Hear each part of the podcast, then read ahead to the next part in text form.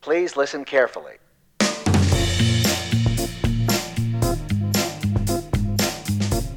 Hey, and welcome to Caveat Realtor with Virginia Realtors, where we discuss the real issues that realtors face. I'm Laura Farley. And I'm Erin Barton. Remember, Caveat Realtor is meant to provide general legal information. Nothing we discuss should be considered as legal representation or legal advice. Today, we conclude our three part journey discussing escrow. Woohoo! I was just going to say, I think we should have some Party music. Party music or sounds of crowds cheering entered yeah. at this place. Yeah, I agree. Uh, this week, we're going to focus on escrow accounts in property management. I mean, hey, property management is a party. Let's get to it. So let's start with the basics. Escrow compliance for property management is really complicated, and brokers and salespersons that hold these deposits must be really familiar with both the Virginia Residential Landlord Tenant Act, the VRLTA, the Landlord Tenant Act, also known as the Common Law, and the board regulations regarding the maintenance and management of escrow funds. Parties should also be familiar with whether they are dealing with a lease governed by the VRLTA or the common law. If you're using Virginia Realtor forms, then you're going to be under the VRLTA. Both the VRLTA and the regulations state that all rental security deposits, application deposits, rental payments, and other money advanced by the client or expended on behalf of the client must be deposited in a properly labeled escrow account unless all principals to the transaction have agreed otherwise in writing. Because we have limited time today, we're going to focus only on security deposits, although there are many types of escrow monies in the property management field. Just for time purposes, we'll talk about security deposits today. And we have resources that address all those other ones too. So you can just check our website and get information if you've got questions about those other ones.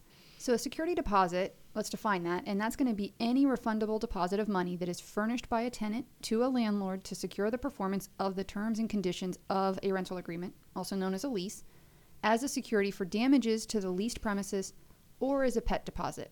However, such money shall be deemed an application deposit until the commencement date of the rental agreement. So let me break that down just a little bit and what that means. Any money that is refundable or could be potentially refunded to the tenant is going to be considered an application deposit until the commencement date of the lease, and the commencement date is the date that the tenant becomes entitled to occupy the property. And any security deposit held by a firm or sole proprietorship must be placed in an escrow account by the end of the fifth business banking day following receipt.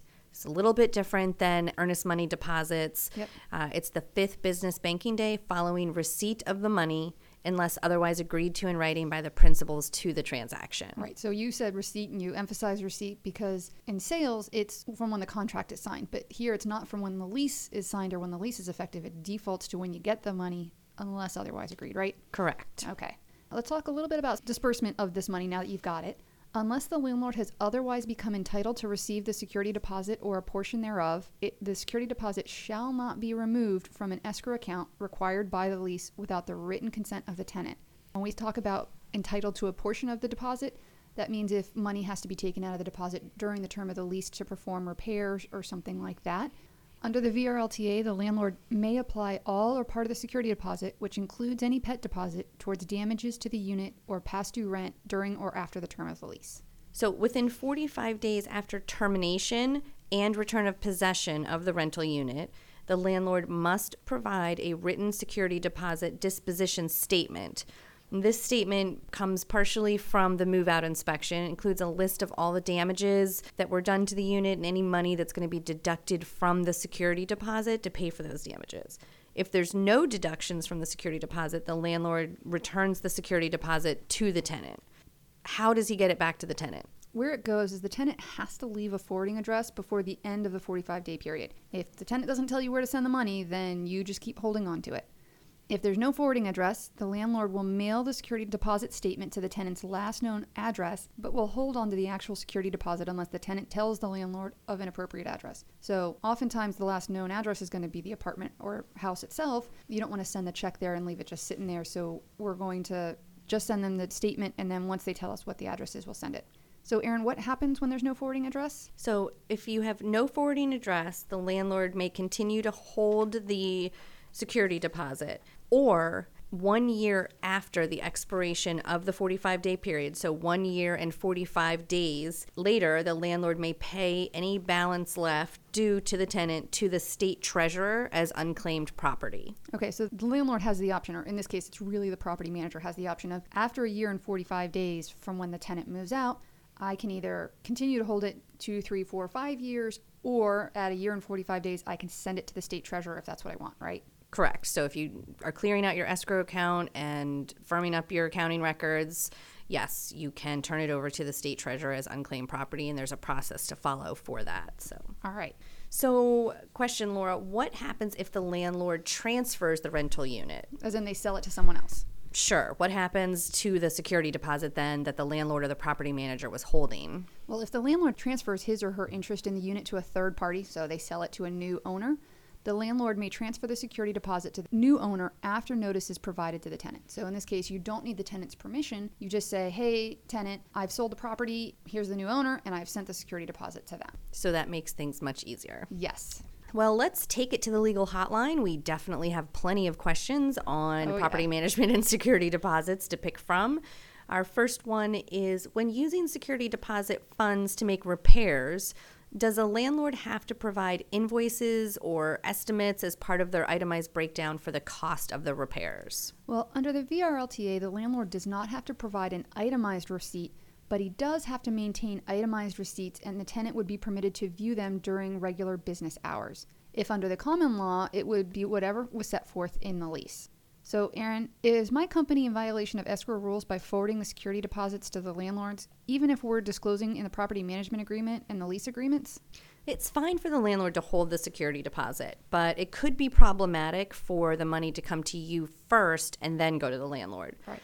The regulations state, notwithstanding anything in this section to the contrary, unless the landlord has otherwise become entitled to receive the security deposit or a portion thereof, the security deposit shall not be removed from an escrow account required by the lease without the written consent of the tenant. So, if you're removing the security deposit from one escrow account, that could be problematic if you do not have the written consent of the tenant. Correct. All right. All right, final question.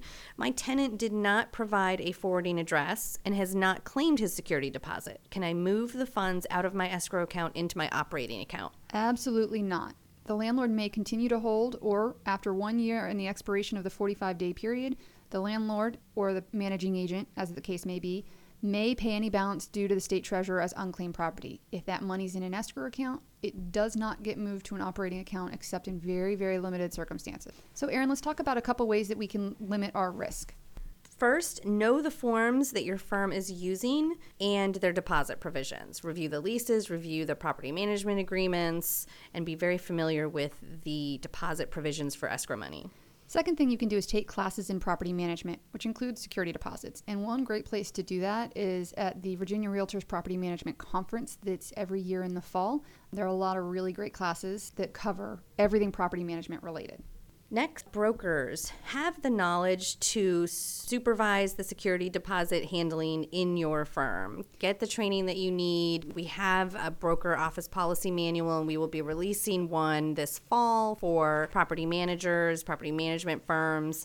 Get the knowledge that you need to supervise escrow and to train your agents. Absolutely. And the last way to limit your risk, as Erin was just starting to say, was you need to be really proactive in training your agents. As brokers, make sure your agents understand what they have to do because you have ultimate responsibility.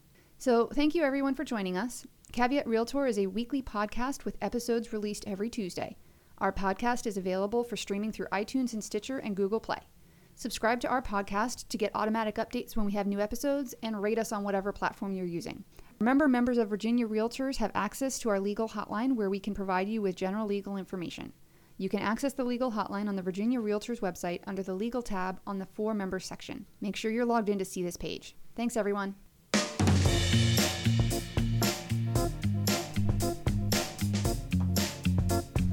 Although the members of this podcast are attorneys, the legal information in this program is not a substitute for personalized legal advice from an attorney licensed to practice in your jurisdiction. The information provided by Virginia Realtors is a general reference work as a public service and does not constitute solicitation or provision of legal advice.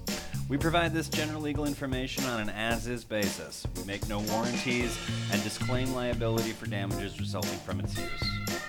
Legal advice must be tailored to the specific circumstances of each case, and laws are constantly changing. The information provided in this program should not be used as a substitute for the advice of competent counsel. This has been a production of Virginia Realtors, copyright 2017. This podcast features the song Please Listen Carefully by Jahzzar, available under a Creative Commons Attribution Share Alike license.